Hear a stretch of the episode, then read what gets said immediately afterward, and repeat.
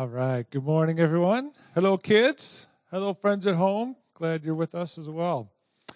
All right. So, part of what Pastor Jeremy will be preaching on this morning is he's going to be talking about tradition. All right. And so, traditions are things that are in place that we do uh, over and over again, kind of at the same time, the same occasion. All right. So, help us get our minds around this. I want to show you some pictures. I know they might be a, a little bit tough to see from a distance. Um, and I want you to kind of think through what tradition goes along with that. All right? So, our first picture here is a cake and candles. What would that be for? What tradition? When do we use that tradition? Birthdays, right? Celebrate birthdays? Yeah. All right. Next one we have that is a bunch of fireworks. When we would have that tradition? Fourth of July, right? Celebrate our country's independence. Good. How about putting up a tree in our house with a bunch of decorations? Christmas, right? We do this as a tradition to help us celebrate Christmas. How about having a nice big juicy turkey for dinner? Is that a tradition? Thanksgiving, yeah, way to go. Thanksgiving is the time we do that. Here's one that's a little bit different. Some of you may have this tradition. How about buying a new outfit? Maybe at the start of the school year, some people have that as a tradition. Every start of school year, they buy new clothes for school. Here's one. This one's maybe more for the adults. The first Tuesday of every November, right? Election day, right? Election, yeah. So there's different things that we do that we have traditions to help us either celebrate or remember or do something uh, like that as a tradition. Now, some traditions are established by men, by people. We establish certain things that we do to celebrate or to remember. Well, other traditions are established by God. Now, for the traditions that God has established, um, do you think those would be important for us to follow? They would be, right? If God has established traditions, uh, we want to obey God, we want to honor Him, so we should follow through those traditions. Now, where do you think we learn about the traditions that God has established? Where do we learn about those? In the Bible, right? From God's Word. And so the traditions that God has established for His people and for His, his church are laid out for us in His Word, in the Bible. We learn about them by reading our some of these and by listening to God's Word being taught and preached. And so some of these traditions that God has for us would include things like gathering together for worship every Sunday, right? Uh, celebrating the Lord's Supper, and a whole lot more that God has laid out for us in His Word. And so Pastor Jeremy is going to come now, and he's going to uh, we're going to learn more about tradition and what that looks like in the church as well as in our world.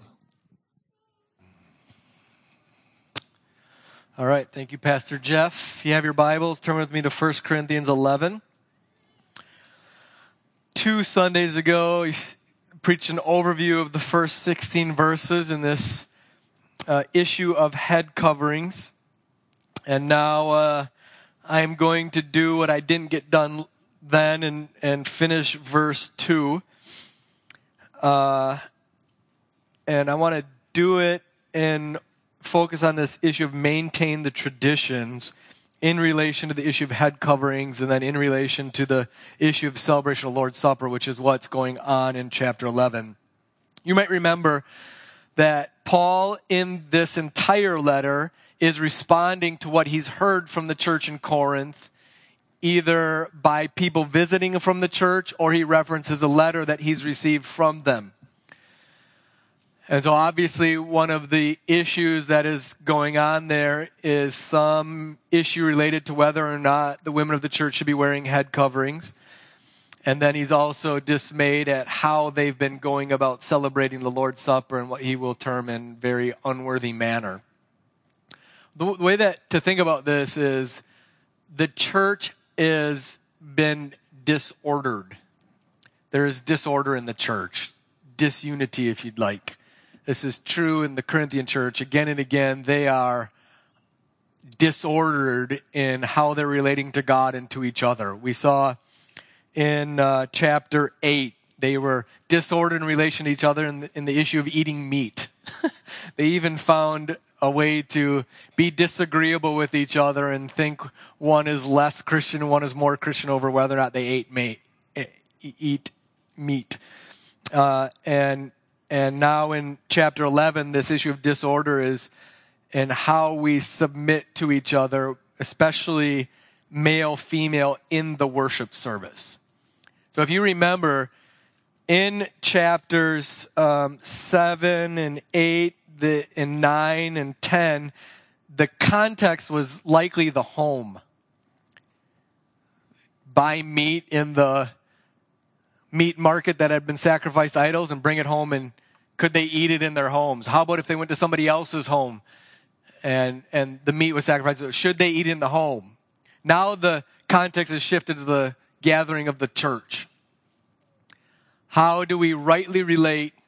How do we rightly order our relationships in the corporate gathering for worship? And in verses 2 to 16, the relationship is male female as we gather before God in worship, how should men and women rightly relate? How should the ordering of male female take place in the church? And then in 17 to 34, it's in relation to the Lord's Supper. As we take the Lord's Supper, how should we rightly order our lives? How should we rightly relate? I think this is this text is perfect for our day. It's out of order, isn't it? Things are very disordered. And a disordering is always a disorder of love. It's always that our loves are disordered. So, in the issue of meat, I demand my right to eat meat over care for your soul. It's a disordered love, isn't it? To risk somebody's eternal soul so that I can have bacon. That's a disordered love. And so, what Paul is doing is setting our loves in order. It's all right to love bacon, but you ought to love your brother more. Now, the issue is head coverings. And as I said, I I've been uh, rather reluctant to get to this chapter. Somebody even said last week that I had Pastor Jeff preach in order to avoid another week of it. Shame on you. True, but shame on you either way. Uh, so I was asked this week. So do I think that women should wear head coverings? I don't know. In all honesty, I think so it looks like it's it's there in the text. And I want to be the kind of person, I want our church to be the kind of pers- people that when we see it, we're like, okay, we got to figure out how to work it out. I wouldn't encourage any of you to just start wearing them kind of willy nilly. I, I want you to work it through. I really do want you to see it in the text. And if you see it, then to have the faith to obey it. And if you don't, then have the faith to love those who think differently than you. Different I'd love to be the part of kind of the part of a church where we can have a real difference on this and really disagree and be okay with that real disagreement and still worship the same one God who has sent this son to die for us on an issue like this. That we could have some women who decide to cover and some who don't, and neither of you looks at the other and thinks any less. Now, there are issues that we should divide over, and this isn't one of them.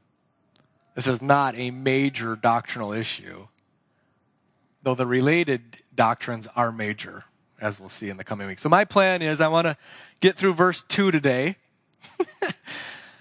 and then next week, I'm going to try 3 to 8, and then the following week, 9 to 16. So, we'll take three more messages on this issue.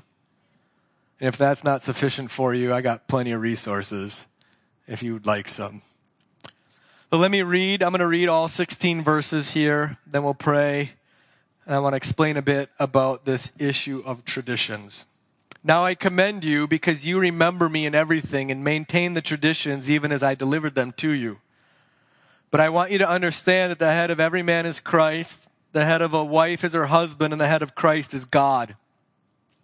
Every man who prays or prophesies with his head covered dishonors his head, but every wife who prays or prophesies with her head uncovered dishonors her head. since it is the same as if her head were shaven. For if a wife will not cover her head, then she should cut her hair short. But since it is disgraceful for a wife to cut her hair or shave her head, let her cover her head. Isn't crazy? I, I don't know about you, but just reading that, it feels embarrassing to talk about a woman's hair. But there it is.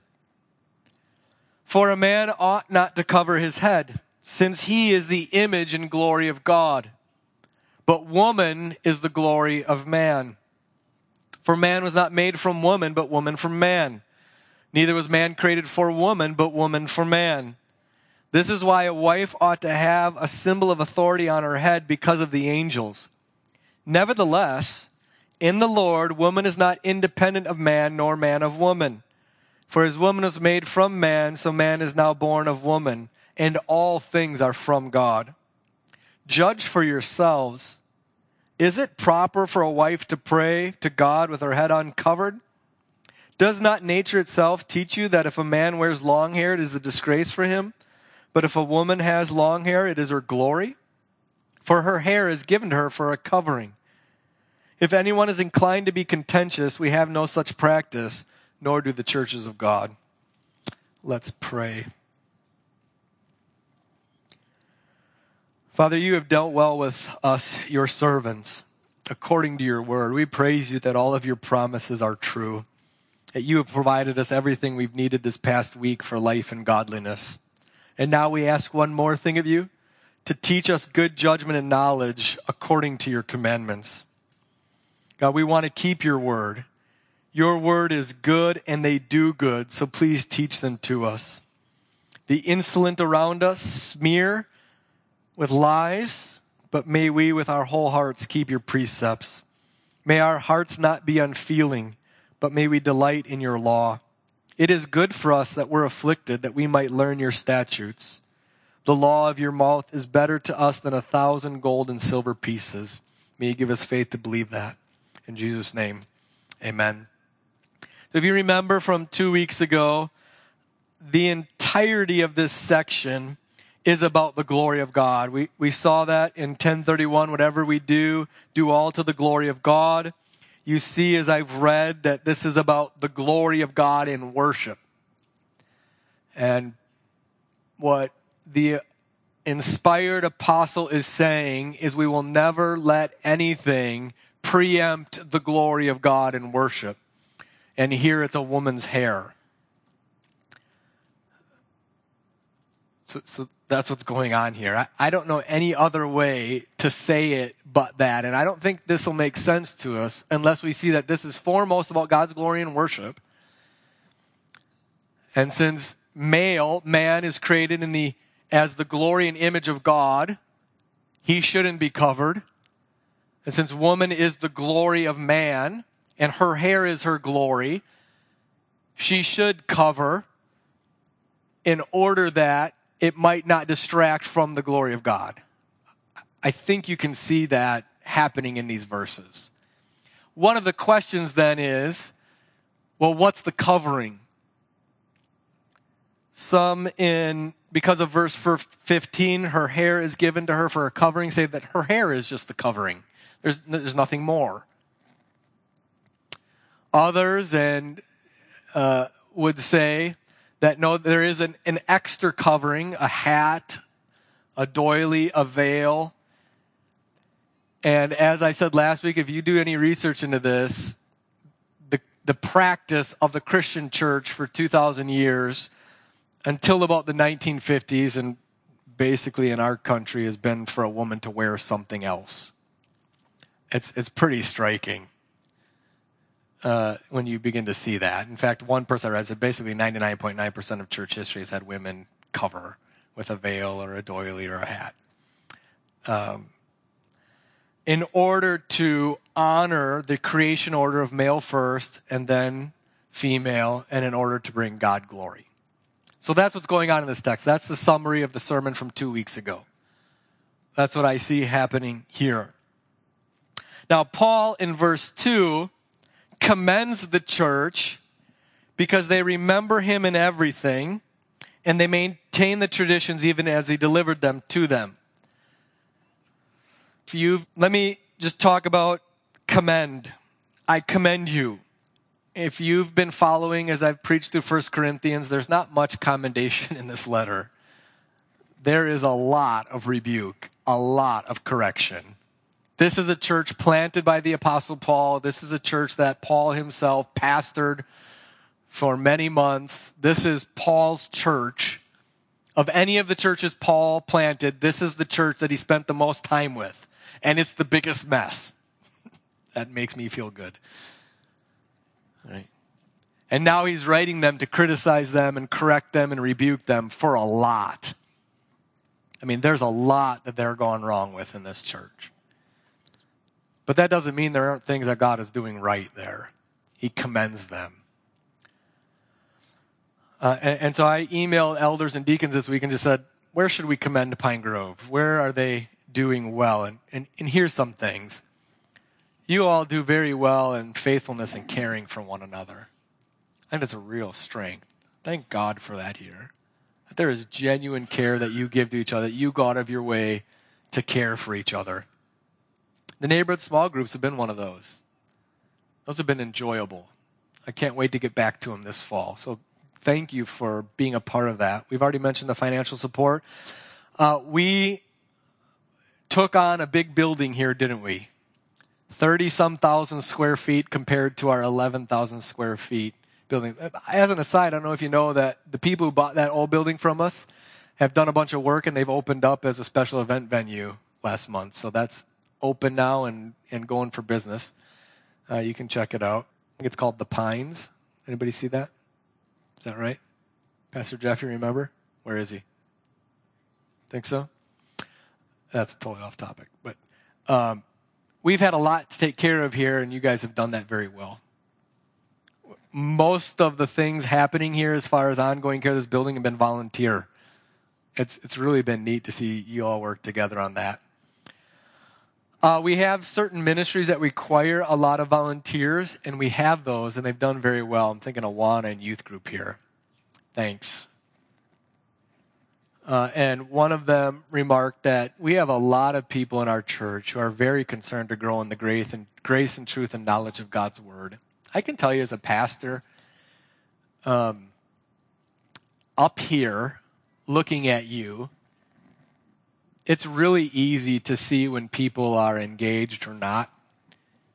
Um, it's really easy. You can ask any preacher. They might lie to you, but you can tell if you're tracking or not, or if you're um, with me or against me. It's it's all over your face. I proctored in in college. I uh, got a job in the science department, and I would do whatever they wanted: clean beakers, prep for labs coming up. And one of the things that I was had to do was proctor tests.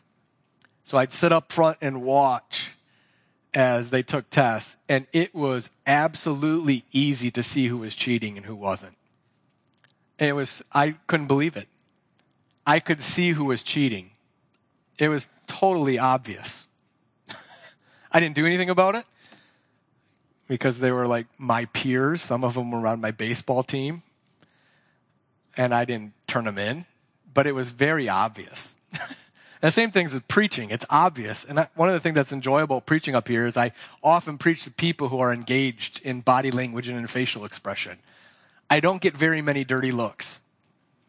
And you do get those, and it's very discouraging to preach to somebody who's giving you the stink eye. But largely, I want to commend you. It's really enjoyable to have people with the Bibles open on their laps and really engaged. So there's much to commend you for at our church. And if you remember, I didn't choose to preach through 1 Corinthians because I thought there was a whole bunch going wrong here and we needed a bunch of correction. I wanted to preach this book because he lays out a really good model for pastoring that has been lost in our day, particularly the issue of bringing any kind of pastoral confrontation to specific sin. And I think Paul sets out a really healthy model for that. And, and then the broad range of topics that he covers in this book are very helpful. So much to commend you for. Please hear that. We as elders, deacons, pastors are very, very grateful to be in part of a church like this. So there is much to commend you for. And Paul commends them specifically for two things that they maintain or they be, they remember him in everything. What, what does that mean? It means that they are following, um, Paul's example, I guess, in everything. And I don't know what to do with that, with how much he corrects them for. Except it looks like basically they, they still have a high regard for him even though they don't. I, I don't know what to do with that. But he's thankful for them. But the second one is they maintain the tradition even as I delivered them to you. And I want to focus on that. Maintain the tradition. What is meant by tradition? If you have your Bibles out, we're going to go through a few texts here in a moment. So get them ready. Sword drills at the ready. Um, we're not going to shout out if you get there first. Manny and I did that last week when Jeff was preaching. He was going through a number of texts. We'd look at each other and see who won. And I just want you to know I won the majority of them. But at the end of it, she beat me the last couple, two or three. And so it might have just been luck. All right. The term itself, this term, tradition here, it just simply means that which is handed over, passed on, delivered. So those of you who have grown up in the home with a, a, mother, father, maybe a grandfather, grandmother, they pass on certain traditions to you. That's what this word means. Is that which is passed on, that which is handed down, that which is delivered over. You actually see that. You maintain the traditions even as I delivered them to you. Paul is being redundant. He's, he, he wants them to understand the traditions that he's talking about. Typically, when you and I hear tradition, we hear man-made.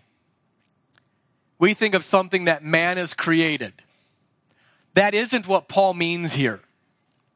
Jesus, as you know in the Gospels, criticized, rebuked the Pharisees for elevating man made traditions over God's Word. That isn't what Paul's talking about here. So you have to get beyond that if you're going to get what Paul's talking about here. He's not talking about man made things, he's talking about the Word of God the apostolic tradition, the spirit inspired eternal word of God tradition. That's what he's talking about. Where do I get that from? Well, let me take you to a few texts. First, if you uh, turn just a few chapters over, 1 Corinthians 15. He doesn't use the same word tradition here, but he uses the same language. Now I would remind you in 1 Corinthians 15, 1, remind you, brothers, of the gospel I preached to you right? The gospel I delivered to you, which you received, in which you stand, in which you are being saved. If you hold fast. Verse 3 For I delivered to you. Same language. This is what he's referring to as the tradition. The foremost tradition delivered by the apostles is what? Jesus Christ was crucified. He was buried and on the third day he rose again from the dead.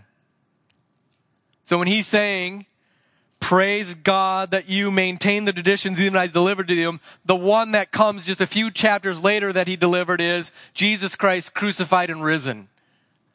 The apostolic tradition, the very thing that makes an apostle an apostle is what?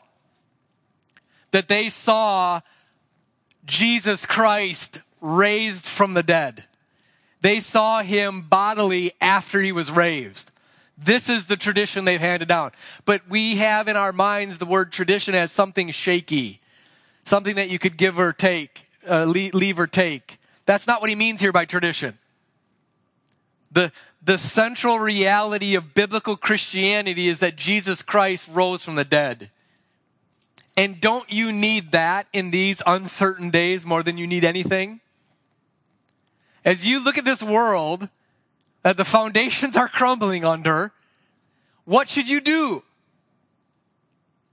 Remember that Jesus Christ is raised from the dead, that he ascended to the right hand of the Father, where he has all authority in heaven and earth and has been wielding that authority for two glory years. And that everything happening in this world is according to his eternal plan for his glory and our good. Why? Because the apostles saw him raised from the dead.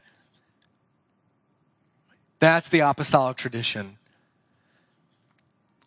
Uh, the ESV translation of maintain doesn't give the force of that word. The New American Standard reads hold fast. We see the same thing in 15:2. If you hold fast, same word. We hold fast to the truth that Jesus Christ was crucified, buried, and raised from the dead.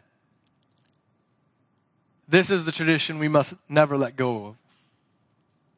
This is the truth handed down from the apostles who actually saw him.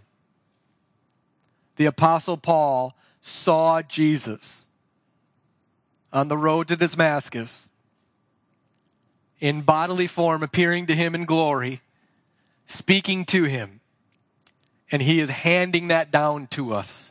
He is delivering that to us. He is giving you something that is precious and eternal in value and worth, and you are to hold fast to it.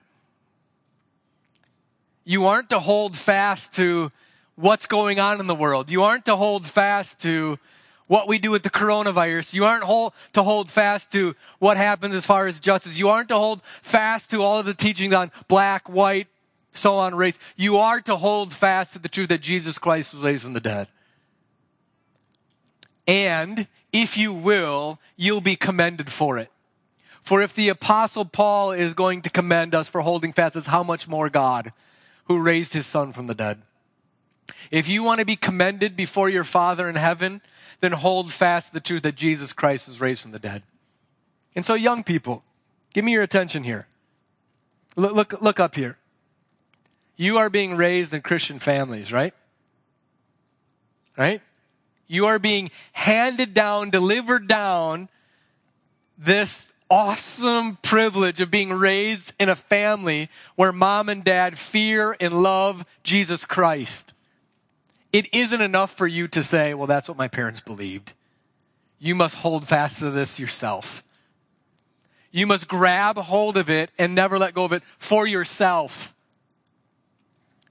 In a world that is going to be very different than the one that I had to hold fast with when I was a young person.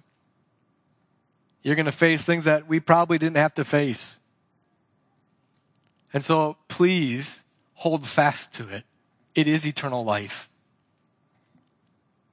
Let me take you to a few other texts. Um, I don't want you to turn to this one, but in Acts 16:4, it says that they delivered to them the observance of the decisions that have been reached by the apostles. Acts 16 is following right after the Great Jerusalem Council where Paul and Barnabas returned from preaching the gospel to the Gentiles and were being criticized for not also preaching the necessity to be circumcised, the necessity to keep other parts of the Jewish law in order to be Christian.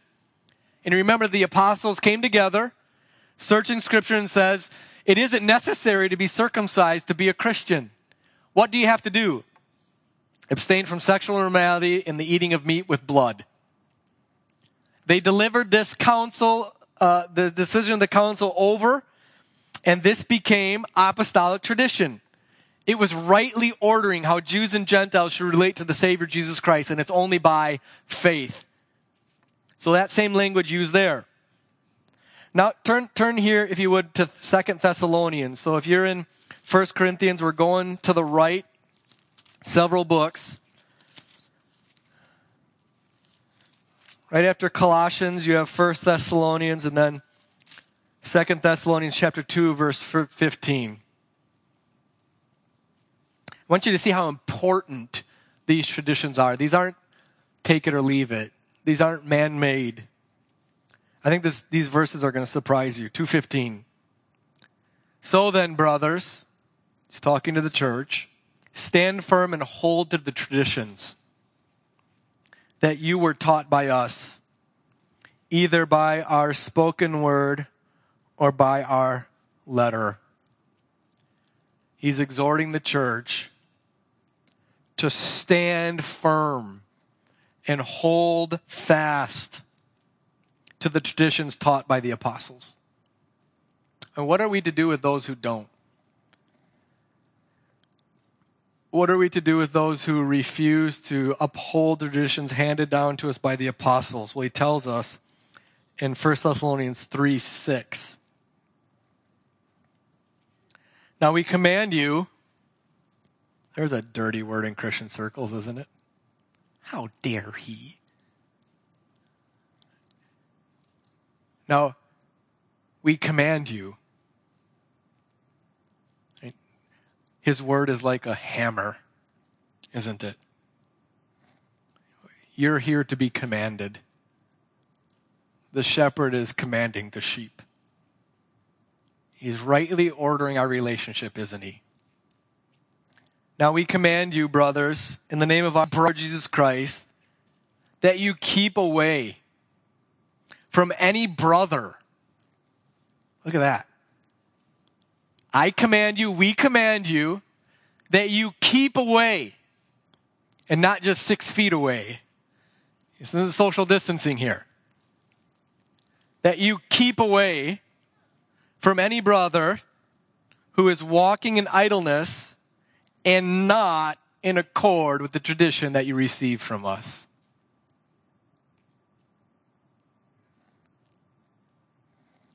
That you refuse fellowship with a brother who is refusing the apostolic tradition. So when he says in 1 Corinthians chapter 11 verse 2, I commend you that you maintain, that you hold fast the traditions even as delivered to him, he has in mind here the apostolic teaching in the Word of God. That we are to stand firm in and hold fast to and shun anyone who refuses to do likewise. This is serious stuff here in this verse, isn't it? We're not talking about whether or not you put up a Christmas tree. We're not, we're not talking about whether or not you hide Easter eggs on Easter.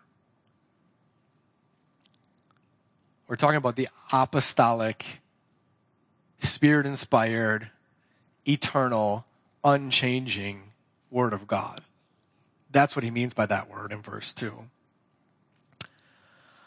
So let me apply that if I can to us.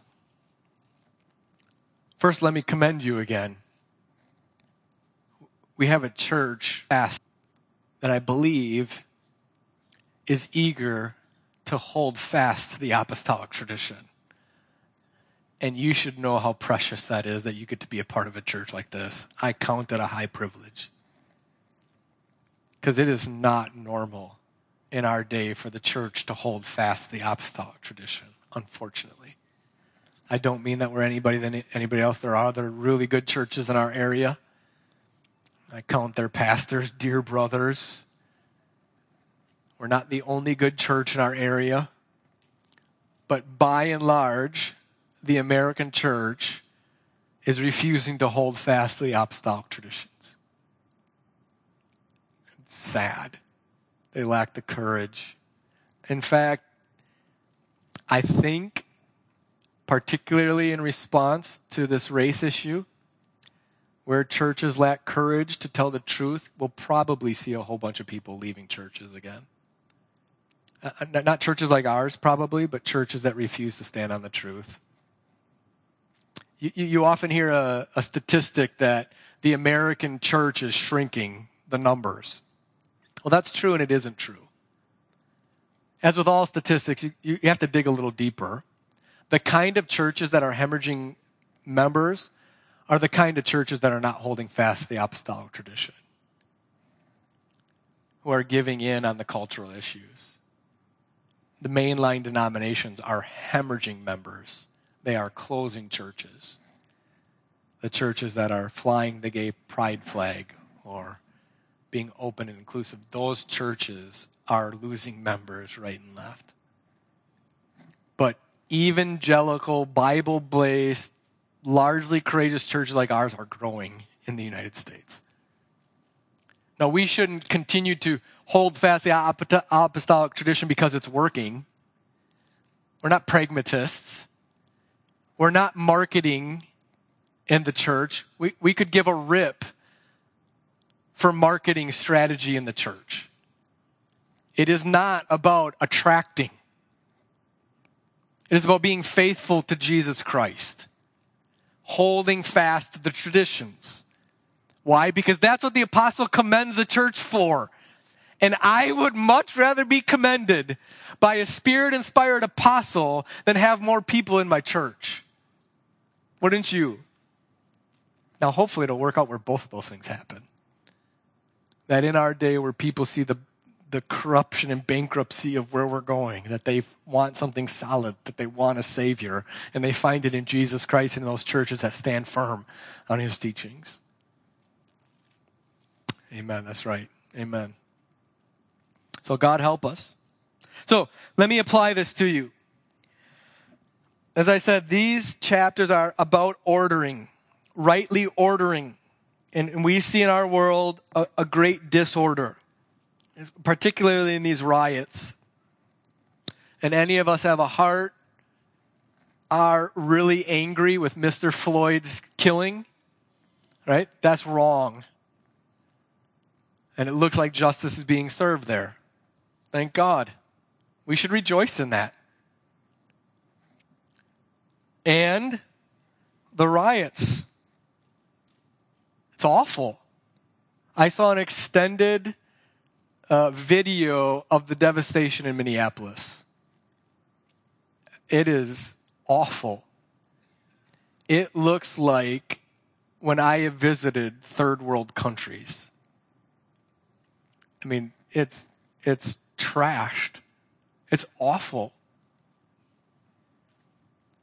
So, what do we do with that in this? How do we take this and apply it there? That's what we need to do with the Bible, right? How do we take this and apply it here? How do we rightly order things? Paul is preaching this to a church in a city that is a lot, a lot like our cities today. Cosmopolitan, advanced in learning and wisdom, sexually crazy, there isn't much difference between Corinth and Chicago or Corinth and Madison. There's so much similarity. And to a local church in that kind of a city, this is what he's preaching. What is his answer to helping reach the world with the gospel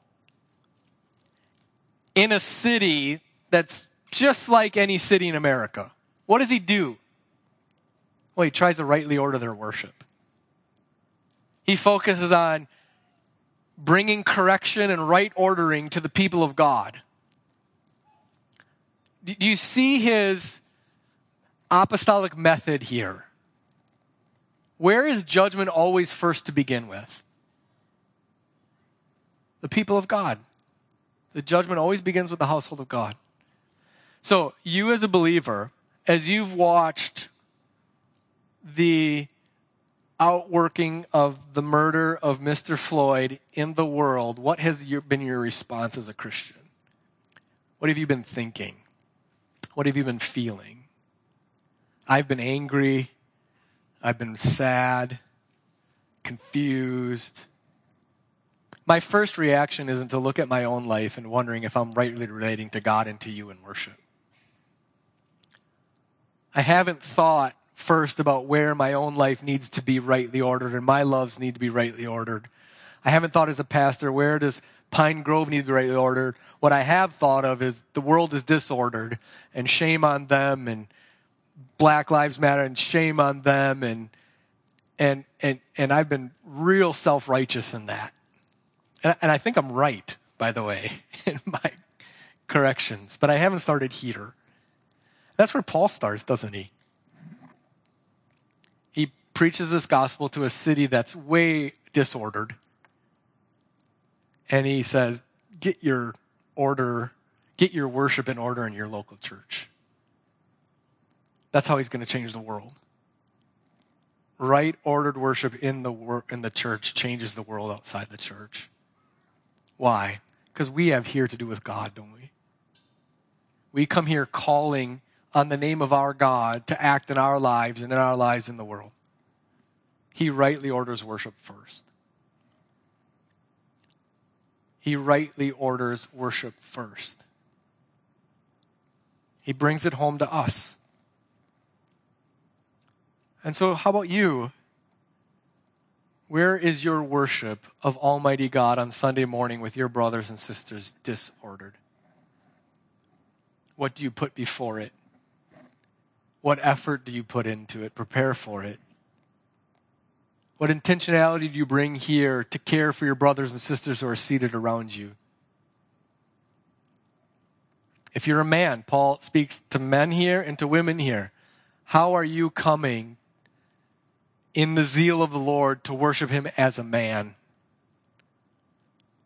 To show the others around you this is how men worship Almighty God. How's your body language? How's your heart? How about you as a woman? How are you preparing to come and worship God in submission to your husband? To, as an older woman, to show the younger woman, this is how a godly younger woman worships her Lord. How, how are you praying in preparation for the corporate gathering of the church with it, which is God's plan to change the world. This is it right here. God takes little things and little places and changes the world. How did Roman society change to become largely Christian just three or four hundred years after this was written? How? By the right ordering of the worship of the church in Corinth. That's how. Do you have faith for that kind of slow, plodding cultural change through the worship of the church?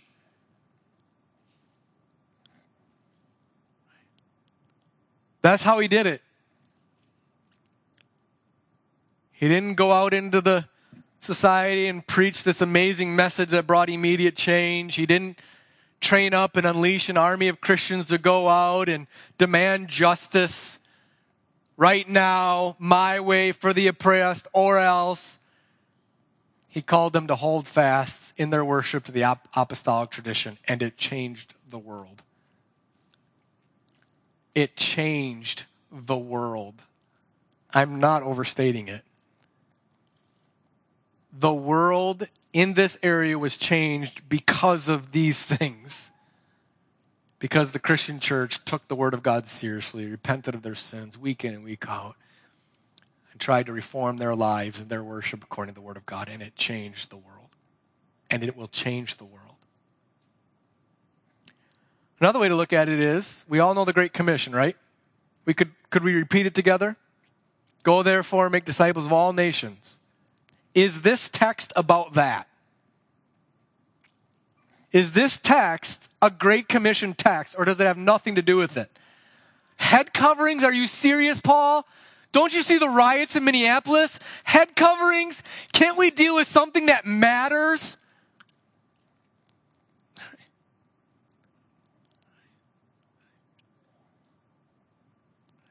And, and it matters. It's how God changes the world by changing us. All right, have you had enough? Let me speak to the young people, and then I, just want to tell the gospel here real quick. Young people, I mean this very kind. Oh, let me do it this way. We have six elders. Well, five and a half. you'll, you'll hear more about that later. We have six. Three of our elders are, how do you say this? Well, older they can get cheaper coffee at McDonald's than the other three of us. And we have three younger elders, Pastor Jeff, Sean, and myself. We're all, you, you're in your 40s, right? Yep. So we're all 40 something and they're all wiser. Us younger elders and pastors have an obligation and duty to listen to our older elders because they've seen more and they know more and they've lived more. And there have been many times when they have saved us younger, more excitable, want to get things done, want to do something. They have saved us from making really big mistakes because of their wisdom and because of their patience and because they need a nap. Right? And so let me apply that to you young people. Can I, can I say this very kindly? You don't know much of anything. You think you do, but you don't. You, you, you really don't know much yet. And our world is hell bent on convincing you that you're the most important person in the world. And so they put people like Greta Thunberg out to teach us about how to take care of the environment. It's really foolish. We have a cult of youth in our culture. And it is a really good listen when you're at a table, lesson, when you're at a table with older people to just be quiet and listen. Ask a few questions. Right? Sp- speak when spoken to. Otherwise, just look at your older brothers and sisters and learn from them. Learn from them. The, maintain the traditions delivered to you. How can you learn the traditions if you won't be quiet to listen to them? This is Titus 2 kind of stuff. Older women of the church. The younger women of our church need you. They need to know how you endured having children and doing what you did. They need to know how to do it. And us younger people need to have the wisdom to listen to them. And, and so that's one application. Let me just preach the gospel here at the end. 1 Corinthians 15. What do you and I need more than anything? We just need Jesus. That's it. That's the tradition. You don't need to right all racial wrongs. What you need is Jesus. What you need is that old timey gospel, the old school gospel that begins like this We are all one race. All of us are crooked and warped in sin. Jesus Christ, the eternal Son of God, the Word of God, took on human flesh for one reason so that he could have a body in which to bear our sins and make final and full atonement and payment for it on the cross. The Son of God took on a body so that he could die for us in our place, being made just like us. He lived his entire life without any sin at all. Still, the authorities hated him, arrested him, and nailed him to a cross where he died. He was buried. On the third day, he rose again. He appeared to many. He ascended to heaven where he was and is seated at the right hand of God, at the right hand of the Ancient of Days.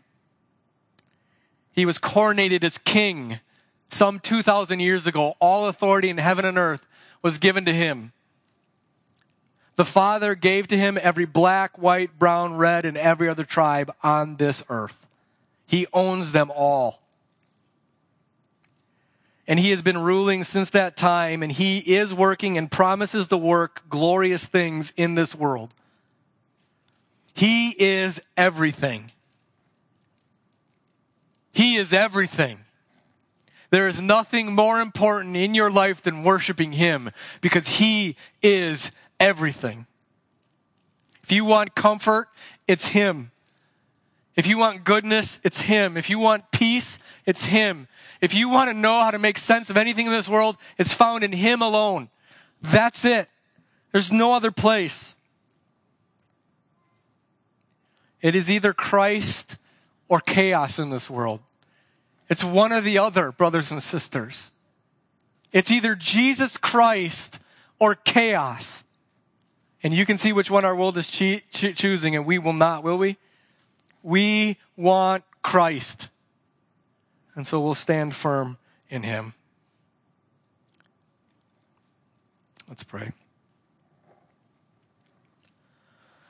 Father, would you give us faith to see the full sufficiency, goodness, wisdom, and power of your Son?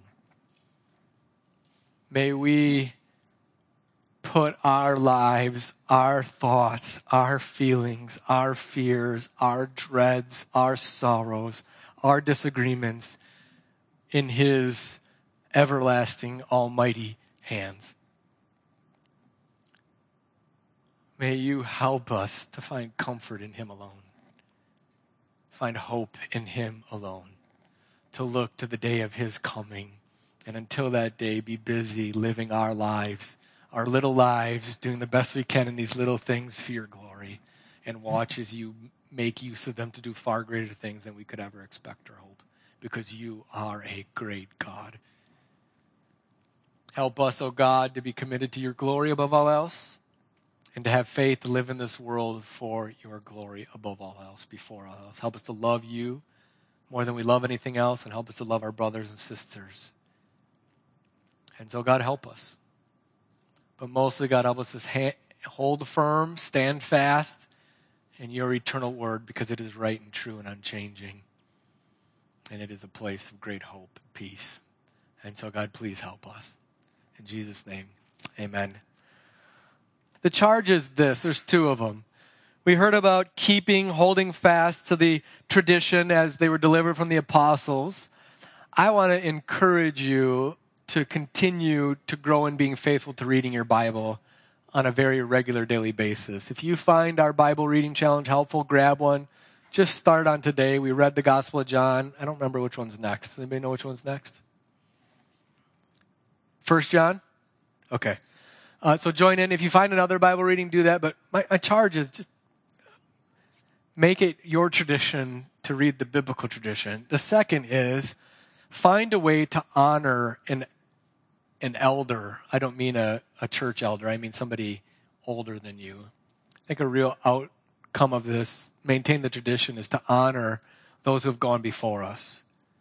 So, how can you as a child honor your father and mother? How can you, as a citizen, honor those in our community who's gone before you? How can you honor somebody older, somebody elderly? Uh, find a way to do that this week and try to act on it. Now, may the God of peace himself sanctify you completely. May your whole spirit and soul and body be kept blameless until at the coming of our Lord Jesus Christ. He who calls you is faithful he will surely do it. Amen. God bless you. Have a great week in the Lord. I love you.